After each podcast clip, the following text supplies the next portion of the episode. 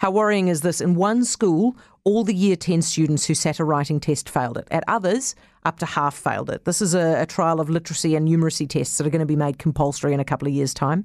With us now is Michael Johnston, a senior fellow at the New Zealand Initiative. Afternoon, Michael. Hi, how are you doing? I'm well, thank you. So, uh, are the tests too hard?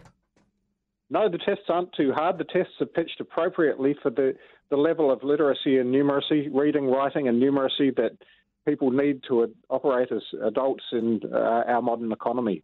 The so problem what, is the way in which we're teaching uh, these these things.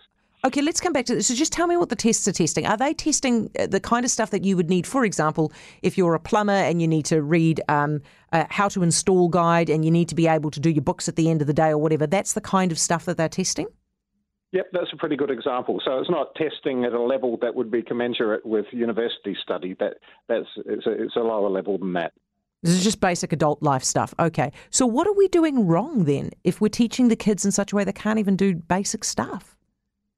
Well, for decades, we've been pursuing methods of, of teaching uh, reading and writing and numeracy that are not as effective as they could be. And this is actually largely an ideological thing. So there's lots of research in the science of learning that teach that tells us how best to teach these things, and we haven't been following it the Ministry of Education has promoted what you could call a strongly constructivist approach, uh, where they expect children to kind of discover things on their own without a lot of structure. Uh, but actually, children need a lot of structure to be able to acquire these kinds of skills. Is there any indication? I mean, okay, obviously, so so so obviously, the Ministry of Education is looking at taking us back to like a, a structured literacy or a, a, a phonics type way of learning reading, which is going to be good. But in terms of numeracy, are there any indications we're going to start teaching that properly? Uh, they have included numeracy in the, in the new strategy, but the details are unclear at this stage. I'm hopeful that, that it will be a move in that direction. Just to be clear, though, uh, structured literacy isn't all about phonics. Phonics is a very important mm. part of it, but there's a lot more to it than that. Michael, what do we do with this test? I mean, can we seriously introduce this test into NCEA in two years' time? Kids are going to fail it. They're going to fail NCEA on this. Yes, I, I don't think it's re- realistic uh, at this stage to make it a co-requisite for NCEA because we would see too much of a, a fall in the proportion of kids getting even NCEA level one.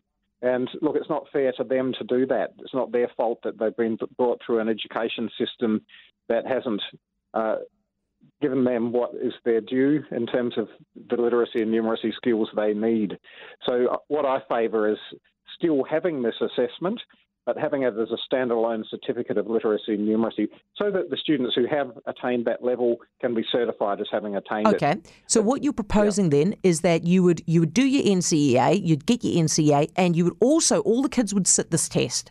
And those who pass would have NCEA plus these tests to their name, and the ones who failed would just have NCEA.